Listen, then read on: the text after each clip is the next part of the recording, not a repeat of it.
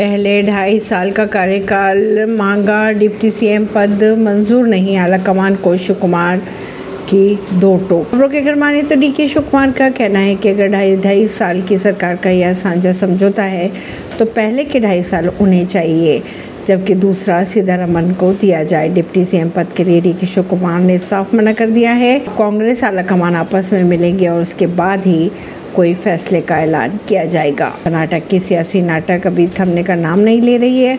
अगर बात करें पार्टी आला कमान की तो तो आला कमान भी अभी सीएम पद को लेकर कोई फैसला नहीं कर पा रही है। सिद्धरमैया और डी के शिव कुमार दोनों ही दिग्गज नेता है और मुख्यमंत्री पद पर दावा ठोक रहे हैं। इसी बीच आला कमान के लिए किसी एक को चुनना बहुत ही मुश्किल फैसला हो सकता है।